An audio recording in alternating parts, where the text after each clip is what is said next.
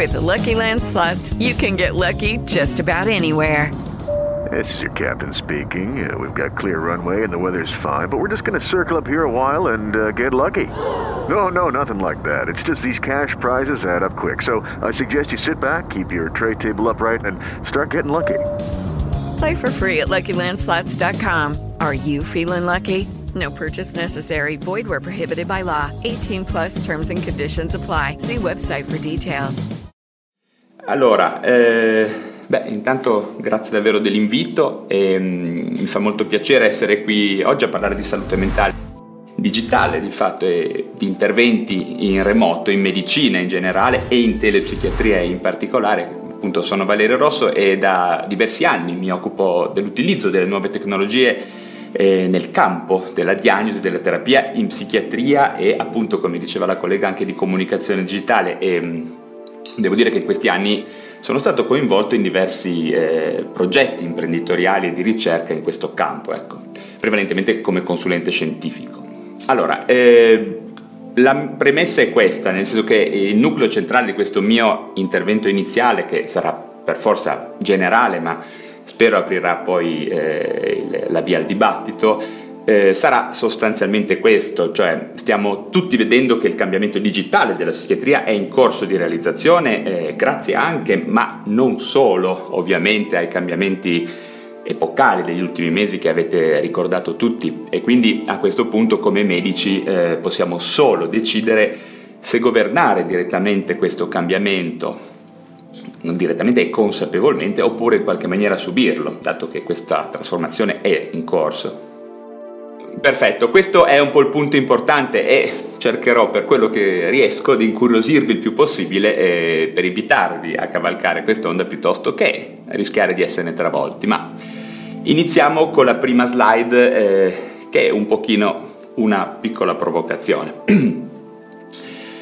Ecco, questa è l'alba della telepsichiatria. Come vedete eh, dalla data non è esattamente l'era digitale attuale, questo è il luogo e l'anno in cui si è effettivamente attivato il primo servizio di telepsichiatria della storia, ovvero l'anno in cui si sono attivati i primi interventi in remoto in ambito psichiatrico. Stiamo parlando di interventi in videopresenza che vennero sviluppati in quegli anni dall'A T and T e dai laboratori Bell, Eh, con delle attrezzature installate nell'istituto eh, psichiatrico del Nebraska, presso l'ospedale statale del Nebraska a Norfolk, e all'epoca si faceva già utilizzo di una forma embrionale di videoconferenza per fornire terapie di gruppo, terapia nel lungo termine ai pazienti cronici, terapie anche a soggetti pericolosi, psichiatria di consultazione, poi collegamento con gli altri reparti e anche, molto interessante, addestramento degli studenti in medicina. Quindi diciamo che la telepsichiatria non è esattamente un'idea recente, Eh, è un'intuizione sicuramente presa, mollata, svalutata, poi rivalutata ehm,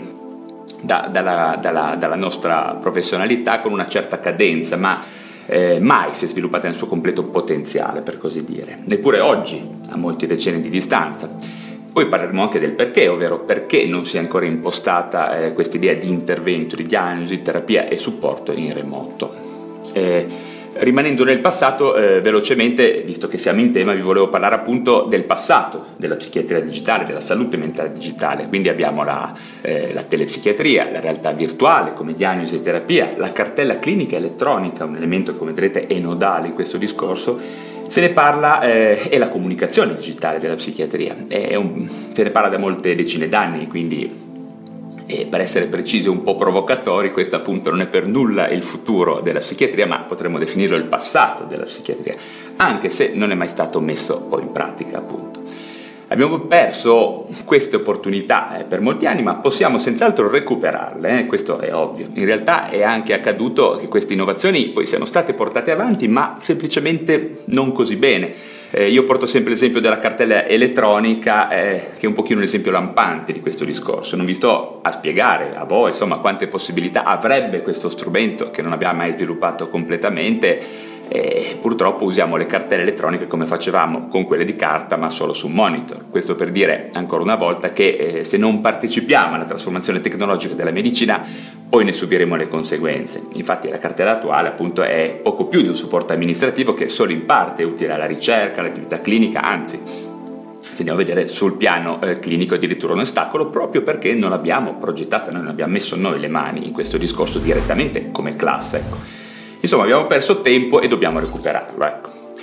Poi questo duemilaventi è successo quello che tutti sappiamo, il virus eh, SARS-CoV due ha sicuramente accelerato l'utilizzo del digitale, ma bisogna sottolinearlo, non ha per nulla eh, risolto molte eh, precedenti resistenze sull'utilizzo del digitale in medicina, molti dubbi e eh, anche peraltro molti dubbi pertinenti.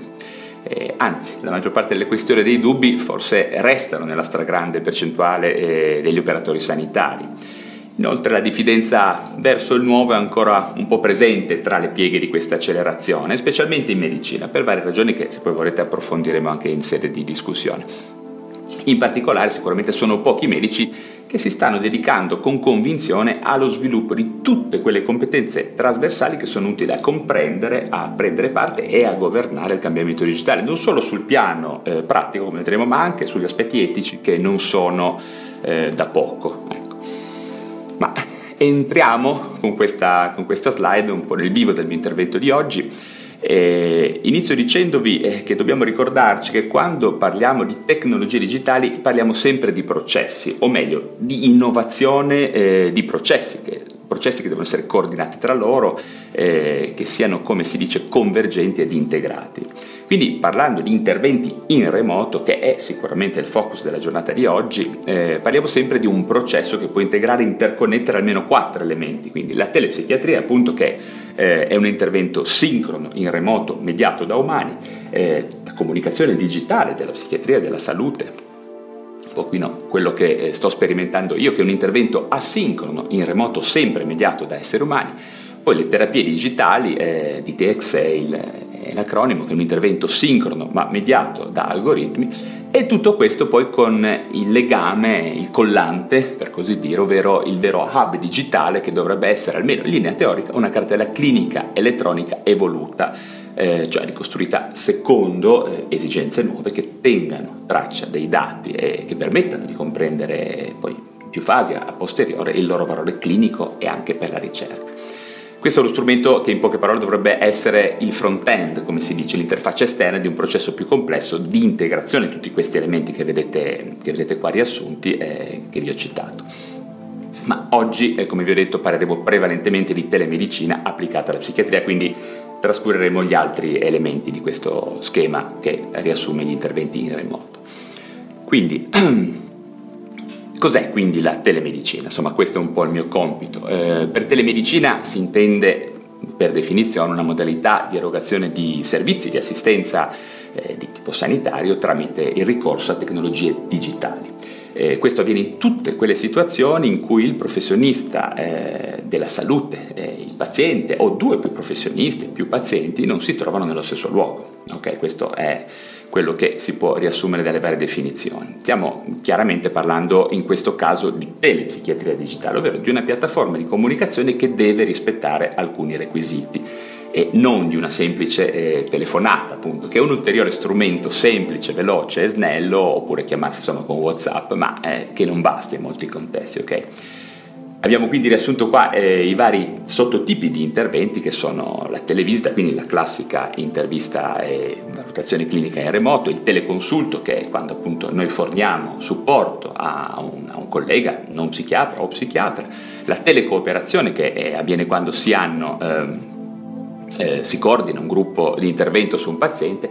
Poi gestione di condizione cronica mediante il telemonitoraggio e la teleassistenza, cosa che noi potremo anche eh, applicarle in ambito comunitario. Ecco. Eh, ricordiamoci che stiamo appunto parlando di servizi in remoto, sincroni e erogati da umani in questo caso.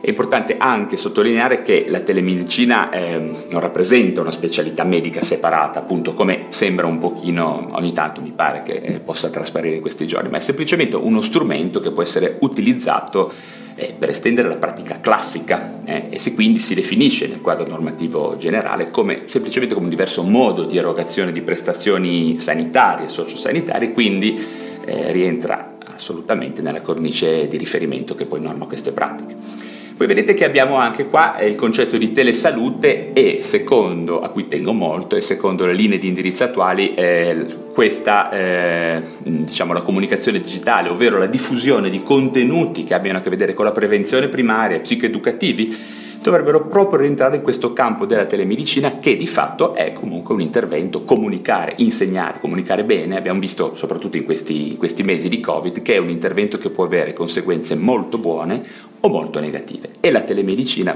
purtroppo eh, è ancora, eh, deve ancora un po' imparare, ecco, la, la medicina, la classe medica in generale deve ancora un po' imparare a comunicare con le persone per essere efficace.